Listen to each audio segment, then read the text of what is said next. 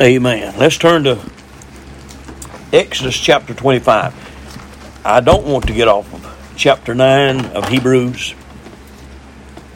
Uh, I'm debating whether or not to or not, but I'm letting the Lord speak here for a minute.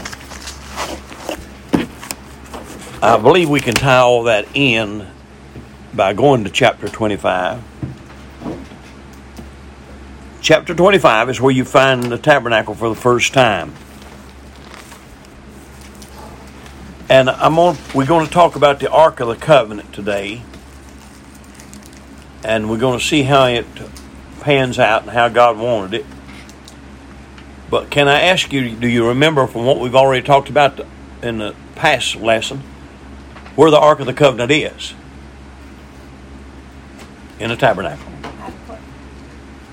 I'm not talking about where it's at now. I'm talking about where where is the Ark of the Covenant that we've been talking about? Holiest of holy. Three compartments, and that's why I've already wanted to go there to get to here. You got the outer court, that's where the Israelites camped about with 12 tribes. They all had each side. And those, uh, they camped around it. That's the outer court.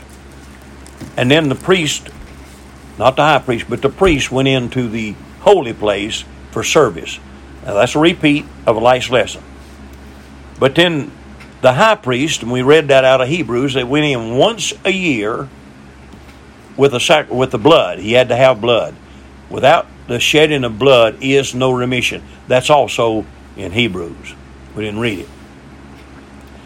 And uh, they have to have blood. There's no way of salvation for any soul, Old Testament, New Testament, without blood. Ever, they said, well, they had works and faith in the Old Testament. They were saved by blood through faith. Old Testament. Every one of them.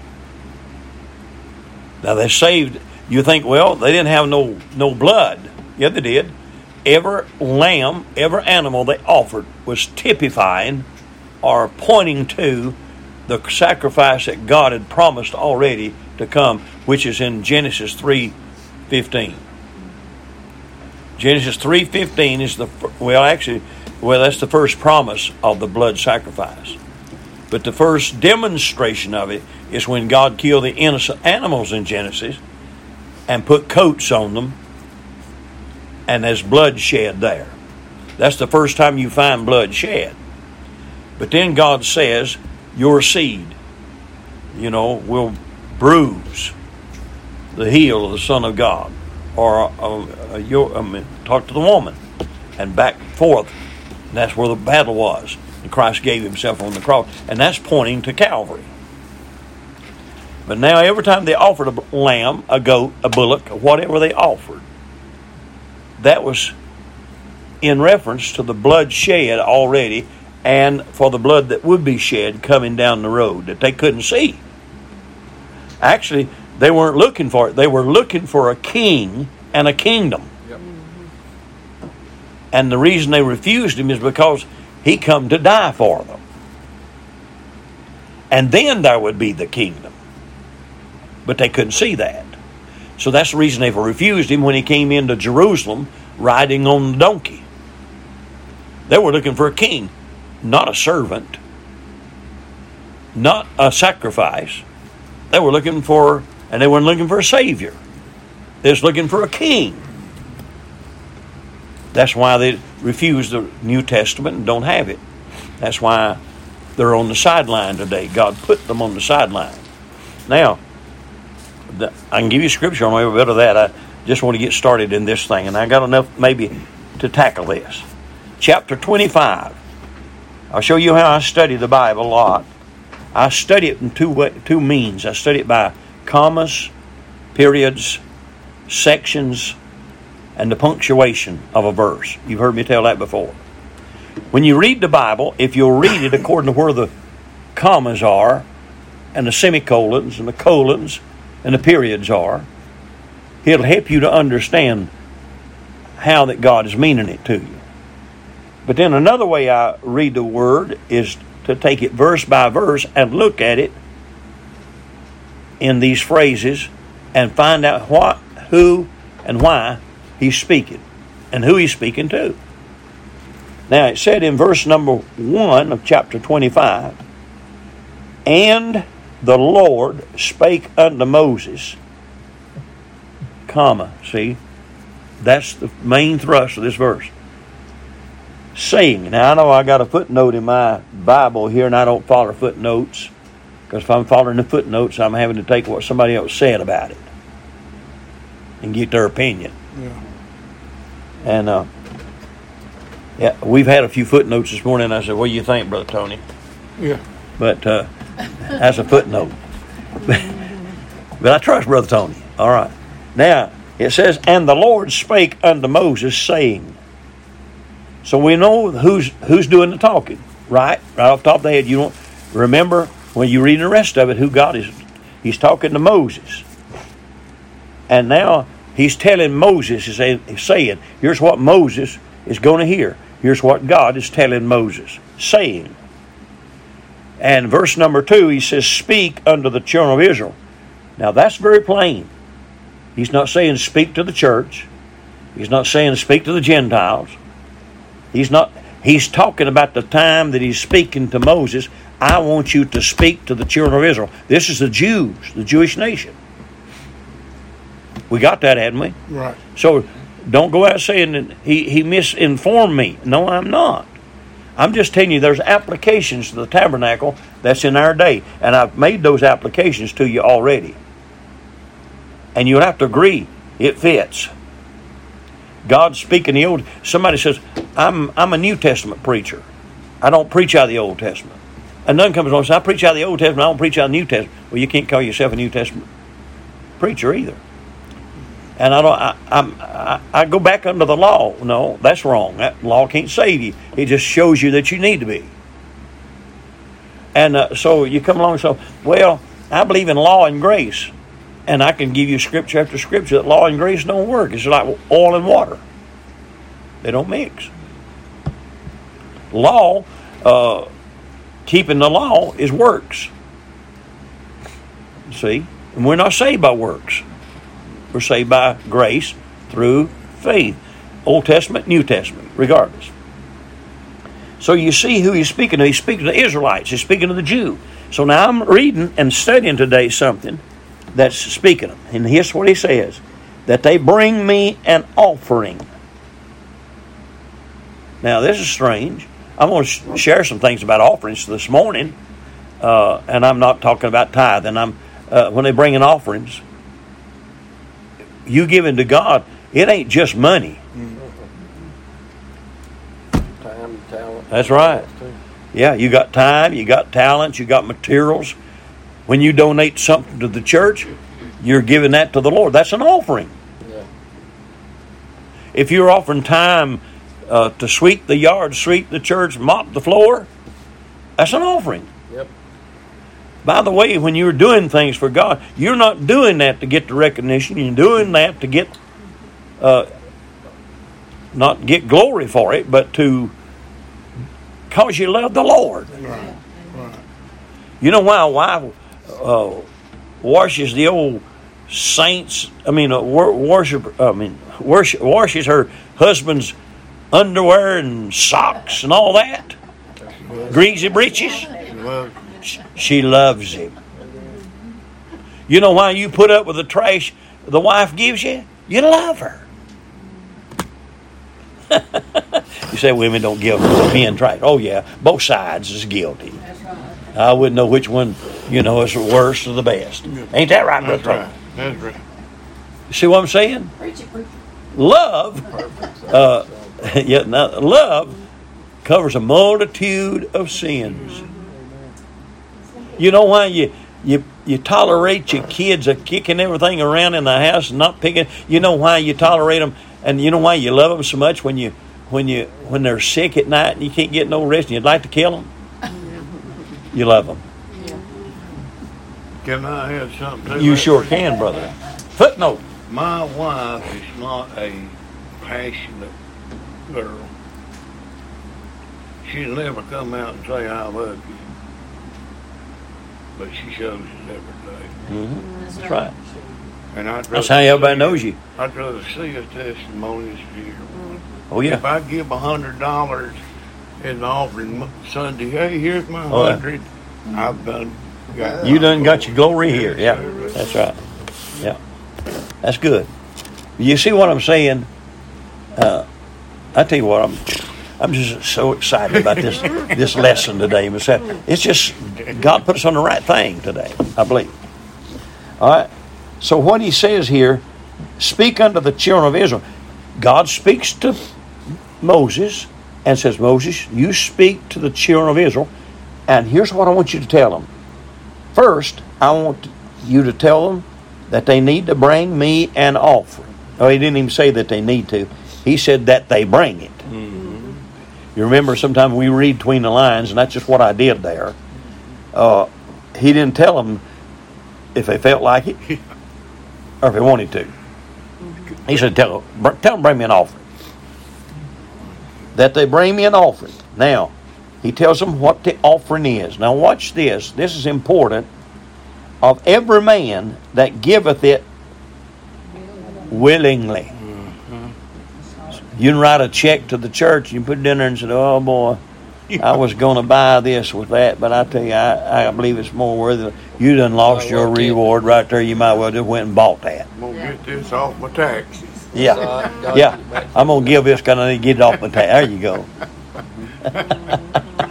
you see what? God wants us to do everything we do willingly. Yeah. Because we want to, not because we think we have to, but because we want to. It said, With his heart ye, sh- ye shall take my offering. So anytime you giving the Lord something, Lord, I'm going to spend uh, Tuesday going down there and putting them books together. Lord bless it. It's for you. That's what you come in here for. You understand?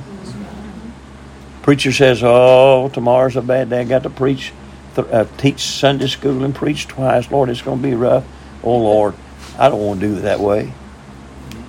That's why I come in saying Hallelujah. Couldn't wait to get here. Now there has been a few times, Tony, that I've said a few times, Lord, if you'd send somebody in, I'd get them to preach and take, let them have it. Yeah. Not, not, not often, but I have done that. I'm being honest. That's You say, "Well, I'm going to church today because I, I don't want I don't want everybody saying, where were you?" mm, Little bitty simple things in our life ruins us with the blessings of God. Yeah. I want God to heap it up, run my bucket over. Because if it ain't running over, it ain't gonna help nobody else. Mine's running over this morning. Amen. And then he goes on and he said, And this is the offering which ye shall take of them. And uh, first one's about Kenny right there. Gold! Now there's a reason why he had to have gold. We're going to talk about that in a minute. That stands for something. Gold and silver and brass. Now let me tell you of them three metals right there. They represent something in the Bible. Gold represents deity, divineness. It's the top, even in, in heaven and on earth. Gold is one of the top. mm-hmm. We're going to walk on the street of gold. Yeah. and uh, God doesn't set that up. But you know, people, if I was going to ask you, do you do you want uh, gems or silver or gold? Which one you want? Go. Which one you grab first? Go. Gold. Why? Most precious, Yes. worth more. So he says gold, and and and God's not looking for the gold. He's want. uh, You say, well, why would he want gold? He owns everything. That's right. He could just say, let the table be full of gold, and it'd be there. I believe that.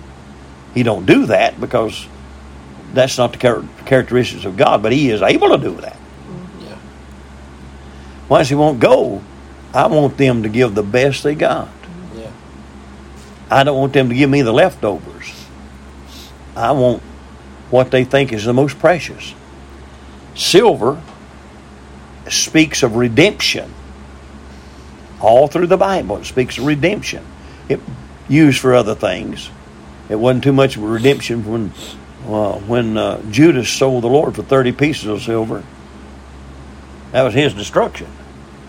But I'm saying, as general rule, silver is what they offered for, you know, in in the, to the for the redemption price, what they call redemption price. Christ is the redemption price, and then brass, where brass is mentioned in the Bible, it always talks about judgment. I give you scripture after scripture of that, but I'm not going to get into that today. And blue, why we want blue? Blue represents heavenly, and purple, purple is royalty, and scarlet is blood, and fine linen, which is righteousness. These are what's mentioned in the Bible. And then, then he goes on to some others that were less significant. He's asked them for goat's hair. Why would God want goat's hair? We'll study that we get into this. And ram skins dyed red, and badger skins, and shittim wood. That's how you spell it. Uh, in in the Greek, it's shittim wood. It's also called acacia wood. I'll explain a little bit of that in just a minute. He asked for and he offered oil for the light, spices for the anointing oil, and for sweet incense. He also asked for onyx stones and stones to be set in the ephod. You may not know what that is yet. We'll talk about it. And in the breastplate. And let them make me a, what's that? Sanctuary. Sanctuary. Now here's why. He's going to tell you why that he wants the tabernacle made. That I may dwell among them. Nowhere else in the Word up to now, 25th chapter of Exodus, have you found where God dwelled with man anywhere? He come down and talked to Adam in the cool of the day. He come down and talked to Abraham. Had he not? Yeah. Looking at all that. Yeah. But nowhere had God ever dwelled on the earth. And now he's wanting a tabernacle that he can meet the people. He didn't dwell in their hearts. He came down to them. God dwells in our hearts now. That's why we we're the temple of the Holy Ghost, and uh, we're kings and priests. He's in us. We're in Him, sure, but He's in us. Does this make us clear to understand the New Testament just a little bit better? Yes, sir. Now we're in the Old Testament studying this stuff. We was in the New a while ago, but we was, we was talking about Old Testament words. Any questions? Yeah, what does purple and scarlet and linen stand for? Oh, all right. Purple. The blue stands for heavenly. Anything I heavenly. that. Purple is royalty. You remember Lazarus and the rich man? He, he fired in purple, fine linen, and scarlet. Scarlet's blood.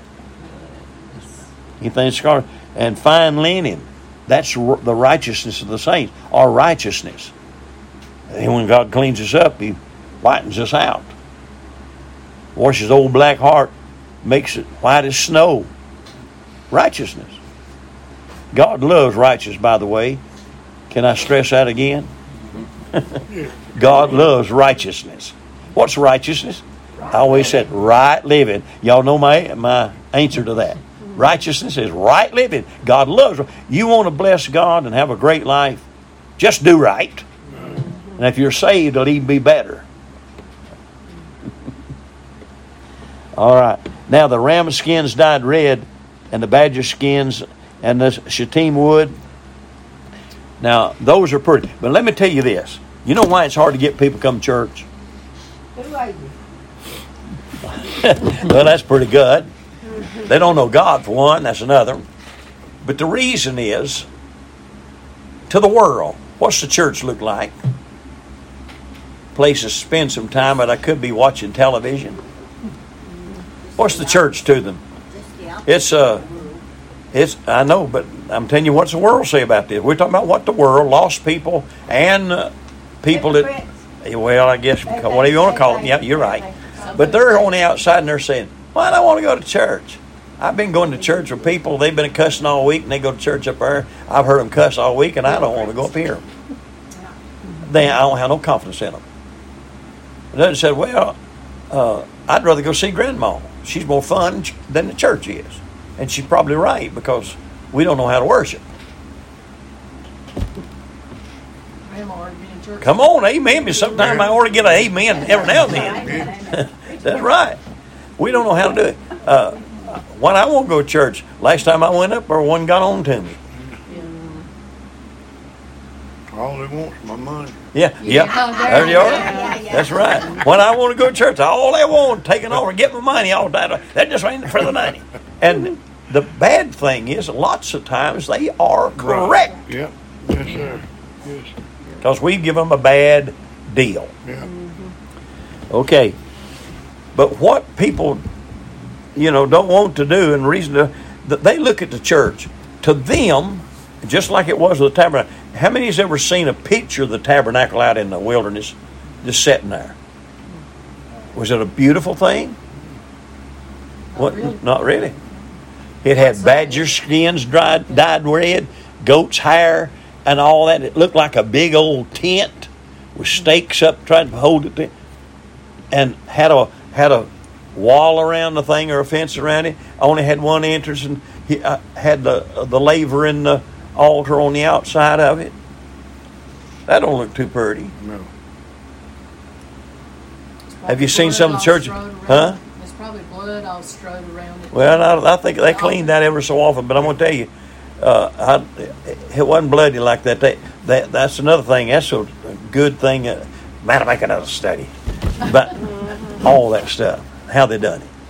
I mean, they didn't kill the animal the same way every time. Well, they killed it. So they didn't just go out and uh, do like everybody that take a shotgun. They didn't have all that.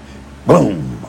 No, they had a special. Matter of fact, they're talking about putting up the third temple in, in Israel, and they're practicing those those uh, priests, who they call priests. And I ain't figured out yet who who they are because I, I don't where they know who the Levite tribe is because they don't have no records. I'm watching this just to see how they're going to find out who. Now they may tell you something about it, but they got them. I don't I don't know whether they're qualified for it or not, but they're they're practicing with these animals.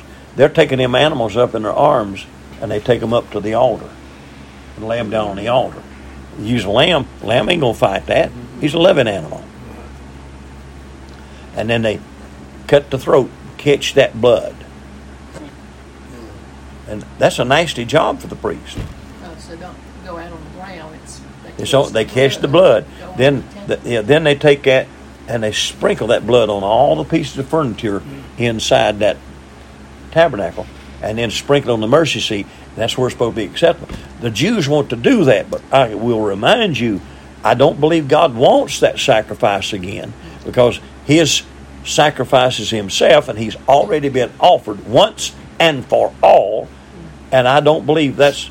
Now you're going to see it start happening. You're going to see that happening, but God's going to stop that. I believe He's going to stop that because He, the Jew, and he, his his whole idea in this thing for the windup is to prove to them Jews that He is the Messiah, He is the supreme sacrifice, He is their Christ, He is their Savior, and will be their King. Who's starting it back? The Jews? Yeah, the Jews. You see, they don't recognize Christ. They said he's come. uh, Well, they say he was a good teacher. That's why they go to the Western Wall every day. You know what they're praying? Messiah come, Messiah come. We want the Messiah to come. When He comes, every Jew. You have you ever heard a Jew say that except those who are saved? Uh, have you ever heard a Jew saying Christ was our, our sacrifice? No, they deny that. And the Lord says He's going to prove it to. And so, in the wind up of this thing down the road, I'm talking about reading the last of the book. You'll find out them Jews are going to say, "Where'd you get those scars in your hands?" He's going to say, "In the house of my friends." They're going to recognize it. Do you remember the two boys? There's a picture of it in the, book of Luke, walking down the Emmaus Road. Well, I'm telling you this is so exciting today to me. I, I wish this. I wish this was Sunday morning. I'm in the preaching mood, but I'm telling you, there's walking down the road, and there's walking down with Jesus that had been resurrected from the dead, and they they're sad, and he's talking to them, and they're saying something like this: uh, "We're sad." he's been taken away from us, and he's saying, and he's getting all the story. And so he finally comes to the end of it, gets down there, and he goes in the building with them to, to eat together. And they see when he's feeding them the scars in hands. He's a type of what those Jews are going to do. They're going to open their eyes. Them two guys opened their eyes to who that was. Yes. And just imagine how they felt. Just think about it. Listen, this is in the future. I don't know how long down the road this is going to be, but one of these days, he's go- every one of those little Jews over there that are running for their lives. Actually, they don't even understand the goodness that they're doing and the things that they're doing, and they're standing there to fight their own country, but they don't realize what they're fighting for mm-hmm. And what they're standing for. They're still looking for him and go. Now they do have some hope. They don't have it right, but they got some hope. They're they're praying for the Messiah, or they're praying for uh, for him to come. He's going to come, but the next time, not to die, he'll come and be King, Lord of Lords, and King of Kings. Right? Right. and they're going to recognize them old Ju- Jews are going to embrace the Lord Christ. They're going to say, "Hey, look, we know them." Now it's prophesied all through the Old Testament that they're going to do that, but they didn't see it, missed it. They missed it with him being born as a sign of the virgin birth. They missed that. Matter of fact, when he rose from the dead, his own disciples didn't even look for his risen. They didn't even look go look at the tomb to see if it's empty yet. The two women come back and said, "His grave's empty." He's And it's missing out Well- today. absolutely. I'm telling you, people are missing that in these days. They're not seeing that. Uh, like this fellow this week said, Jesus. He didn't believe in Jesus. He said that's something Catholics started. Well, he didn't have his own thing, but telling you, people are missing it, and uh, it's an exciting time to live. Well, I got a little bit sidetracked, All right. but uh, we needed that. Preacher, can we talk about something just in verse 8? You know, you, you mentioned that, but I, that, yeah, I, that yeah. I made the well. I may dwell. That means that live. word dwell means like stay, doesn't it? Stay. Live there. You, you occupy. that Occupy. place. Yeah. Habitat. You know, And using that, that. like you said, Habitation. That's the first time Mm-hmm. that the Lord said, He had it in a perfect environment in the garden. Yeah, yeah, yeah, That's where he wanted it. yeah. Man threw that away. hmm And this is the first time that he's going to be able to walk among men again. Right here. And he did. But it wasn't in the full state of where it's going to be because he come through the high priest and the holiest of holies where everybody couldn't get in there. But they could see the fire over the top in the pillar of fire. Yeah, They see the cloud by day. And when that cloud and fire was there, they knowed he was there on the earth with them. They couldn't see him because the Bible said, uh, no man hath ever seen God. Eh, Right. No man seen Right. God, the only begotten Son. He hath, what's the next one? Declared. Declared him. and I think a lot of people today, preacher, they thank God the dwells in heaven, Yeah. but actually, Many of the saints of God don't realize that, That's or right. so called. They may not know. I, I, I have a problem with this. I have a hard problem thinking that people can't see the Holy Ghost as big as He is, and great as He is, as strong as He is, and powerful as He is, and as good as He is, and sweet as He is, and holy as He is, not dwelling in you. Exactly, exactly. they think He's out there in space somewhere. I tell you right now, I know He dwells in me. Amen, brother. I think sometimes he has to take a back row seat because he don't like a company. But I'm going to tell you, all the other times he blesses me. He's blessing me today. He got out in the front room with me today. Praise God. Well, all of us. God's here. Amen. God's here today. And you can feel. And you, if you can't feel His presence today, I'm worried for you. Yeah, Amen. So, you know, I'm saying it's it, it's good. You can tell where God is. Yes. Hey, Isaiah said, Isaiah prophesied that Emmanuel, God among us. Yep, that's Right. well. Yeah, he said that's what you're going to be. Uh, God with you. God with God with you. Yeah. And Jesus even preached. He said, I'm, I'm going to go away, but if I go away, I'll send you the Comforter. If I don't go, the Comforter won't come. And we got the Comforter. This is the Comforter's dwelling in us. Christ is dwelling in us through the person of the Holy Spirit. That's right. Yep. And His Word. His Word dwells in us too, by the way. Amen. What motivates me? The Word of God and the Spirit of God. Them two things. Keeps me going, gets me up in the morning, puts me to bed at night. Amen. Praise God. Isn't it good? Amen. Anything else you want to say right there before we move on down? I, I got it. Oh, let's go down. Uh, on down to verse number. Uh, let me go back and look at some. I hadn't even looked at. Let me just mention this. You can say that the tabernacle is a portable temple. Actually, you may describe it that way. The Bible don't necessarily say it that way, but it, it is. It's a portable sanctuary. It does call it a sanctuary, but it's a portable. The reason I say portable is they picked it up, and it's a type. Uh, it's a type of God dwelling with the people. That's what the tabernacle was. We don't have a tabernacle dwelling with us now. We have the person of the tabernacle us. And so it's it's a portable temple. It's a portable sanctuary. The word tabernacle is mentioned 290 or in 297 verses. Now that don't help your spiritual knowledge. It just gives you some physical knowledge, you know, to let you know. If something's mentioned 200 in 297 verses in the Bible, it must be of importance. Yeah, if God's going to mention that. Right. Uh, 277 of that 297 is mentioned in the Old Testament, and only 20 of them are mentioned in the New Testament. So you see which one is more important to. It's important to the Old Testament, which is primarily to the Jews. So we're studying the tabernacle, and we're studying something today here that is uh, totally to the Jew. Right? But you'd think, well, we'll study this about the Jews. That ain't no good to us. But isn't it significant? Can you see? This is already, I suppose, or hope it has, helped us about our worship.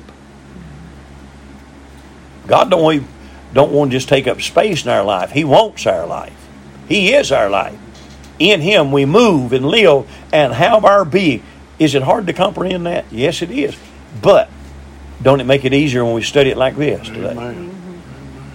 He wants he wants to control my left hand. He wants to control my right hand. He wants to control my brain. He wants to control my right foot, my left foot. He wants to control everything there is about me. My thought pattern. He wants to have every. He wants to be. He wants to have complete control of me. You said I don't like nobody have control of me. That's the problem with most Christians, and we all get that way Yeah. Just be honest, sitting here, I'm as saved as I know I'll ever be saved. And right now I'm fired up. Amen. Just waiting on the Lord to put another stick of wood on the fire. But I'm telling you, I'm saying this. There's sometimes that I don't feel like I feel now. But the Lord's still with me. Amen. Right. And it's cause it ain't because he got tired of me.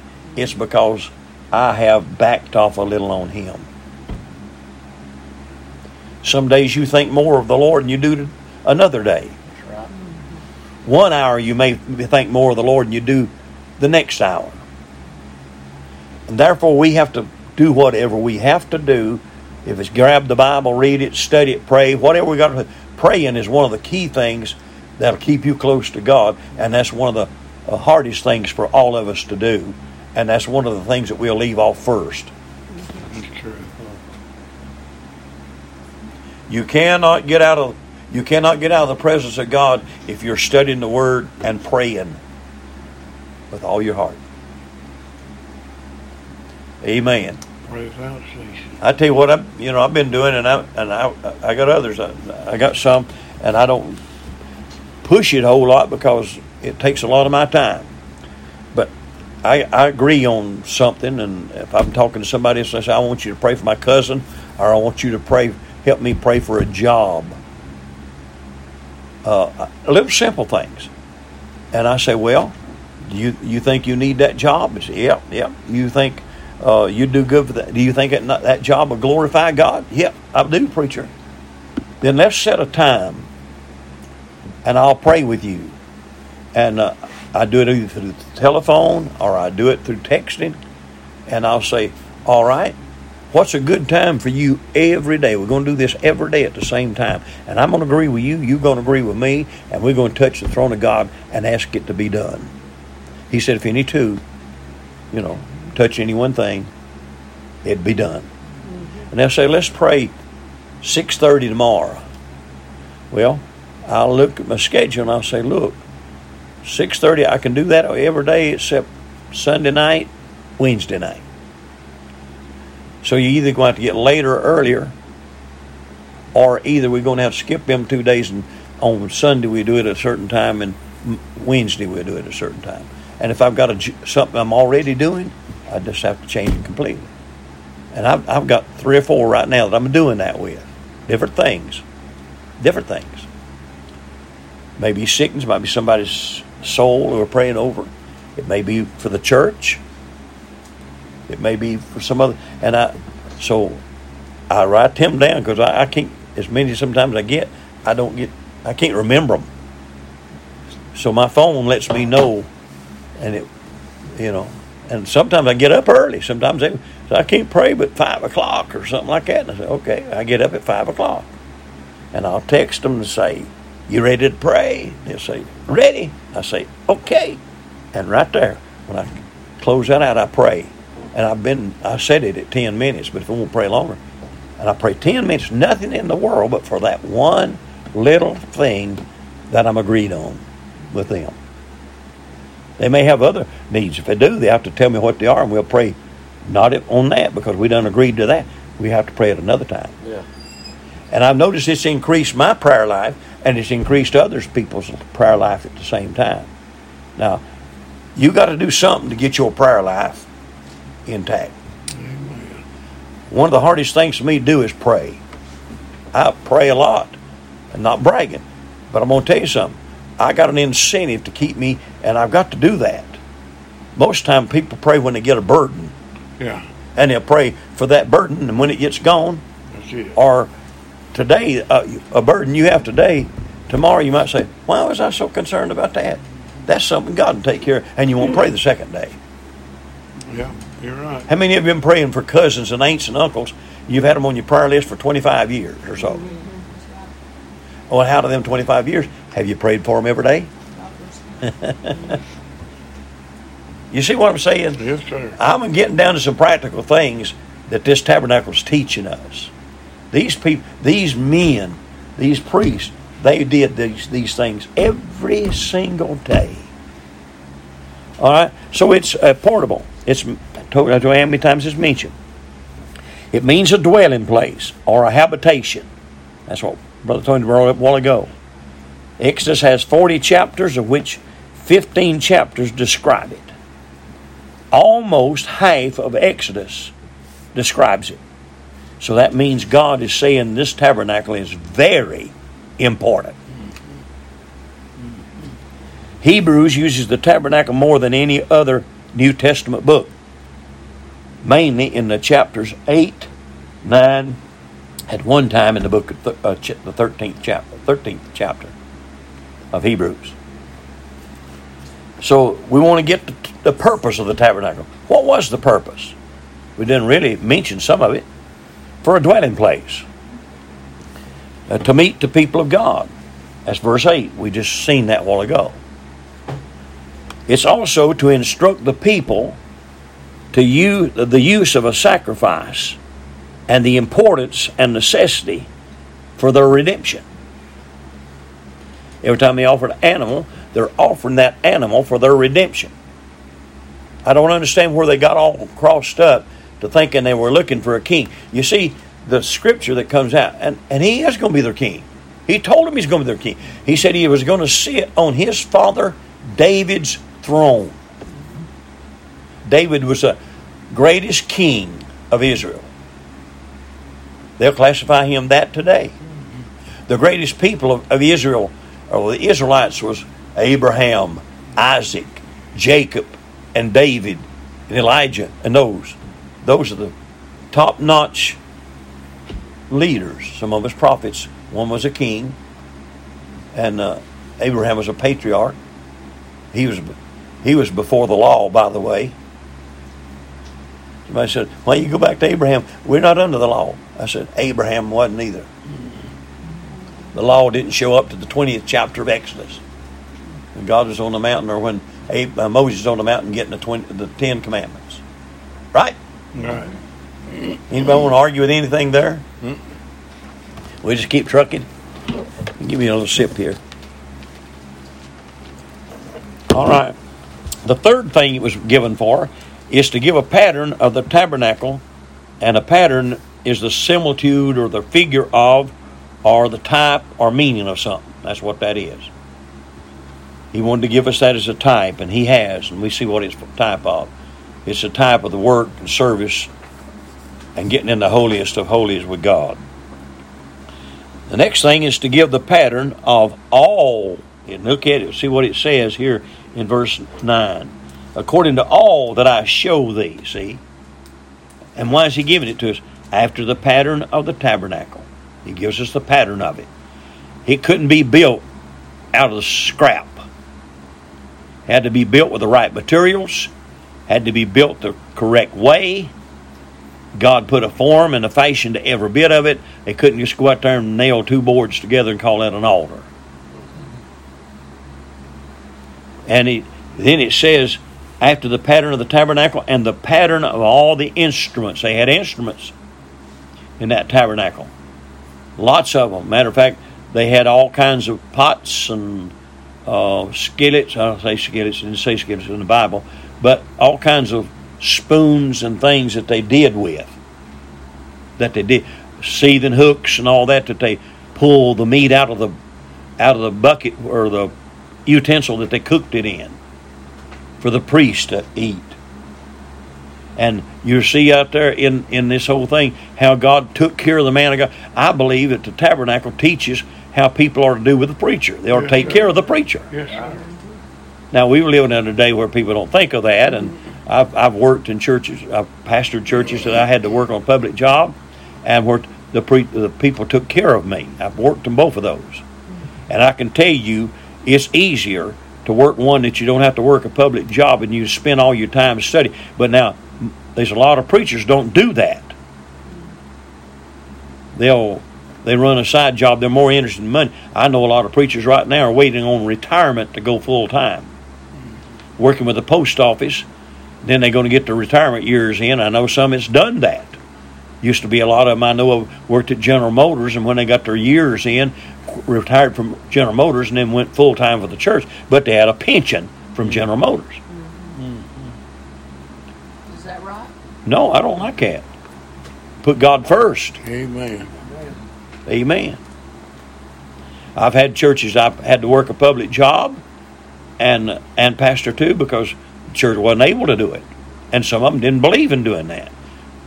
And so I set the pattern from the word. I don't set it, but God sets the pattern for me that I set uh, in the word of God. I believe the man of God. Uh, the Bible tells that he told the disciples said, "Don't go out and ask for this and that." No. He said, uh, you know, if somebody asks you for a, a coat, give him uh, two of them. You know, give him. That's what he said. You're to depend on God. The Old Testament saints. Look at Paul. Paul had to build tents, so I know what that is.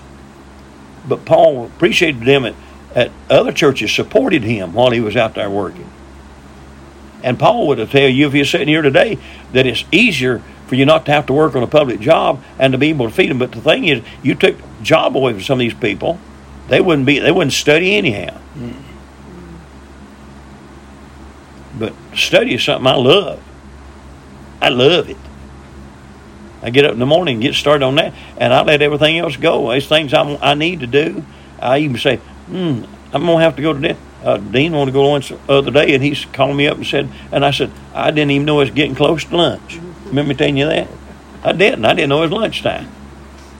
Amen. It takes my appetite away. If I stayed in the Bible more, I wouldn't be as fat as I am, I guess. But I tell you, I enjoy it. So he said, the pattern of the instruments thereof, even so shall you make it. Now God wanted that. He wanted that made. Now we're going to get into it, and this is one piece of furniture, and we're going to deal with verse number 10 down through verse 22, And uh, that's all we're going to be able to get to if we get into that. Now, we notice where it's at. It's in, and I asked you this a while ago, and you told me where it was. It's in the holiest of all. And it's called, in verse number 10, and they shall make an ark. Now, that's not, you remember Wednesday night I preached on the three arks in the Bible? The Ark of Noah. Uh, you had the Ark of Moses. The Ark of Noah was made out of what kind of wood? Gopher wood. Uh, Moses' ark was made out of the bulrushes. And it's pitched within and without, took care of, waterproofed. And now we got the ark, the, the tabernacle, and the ark here is, is made out of shittim wood or shittim wood, as he says here, or acacia wood. You look that up and you'll find that, and I'll talk about that in just a moment and give you some of that. Time. Huh? Time. About time. All right. We'll well. Let me just give you one more two thing or two here, and then we'll take it for a break. And it said, "And they shall make an ark of shittim wood." And here's the size. You got to build it just like God wants it built. Suppose uh, Moses had said, "I think if we cut off one quarter of a cubit, uh, that'll save, and we'll be able to have enough material." It wouldn't have worked. No. No. So what he done? He said, "I want this. Uh, make an ark of shittim wood, two cubits and a half shall be the length, two and a half cubits long." I got it wrote down here in uh, in uh, my notes, and we'll look at that in just a minute. And I pray that the, Lord will kind of fix us all out with that. I got. I better turn the page on my notes. I'm done hit up. Them. And uh, it said and the, and a cubit and a half is the breadth. That's how wide it's going to be. And a cubit and a half the height of. That had to be. It's this long, this wide, and this high. You know, that's what he's saying. And we'll give you the dimensions of that in just a minute, and uh, you can see it. God wants no substitute in His work. We we can't preach part grace and part law. It's got to be all grace. For by grace are you saved through faith. Right. You can't saying what you got to do is keep the law. That's works. Can't do it. And uh, it won't work. You got to do it just like God says. He's got the order. So I'm going to stop right there and give you a little break and uh, finish this up. This thing's a passing off fast, and I'll try to get you out of here. But anyhow, I want you to see these things. Already been a blessing, hasn't it? Amen. All right, let's stop right there for a minute.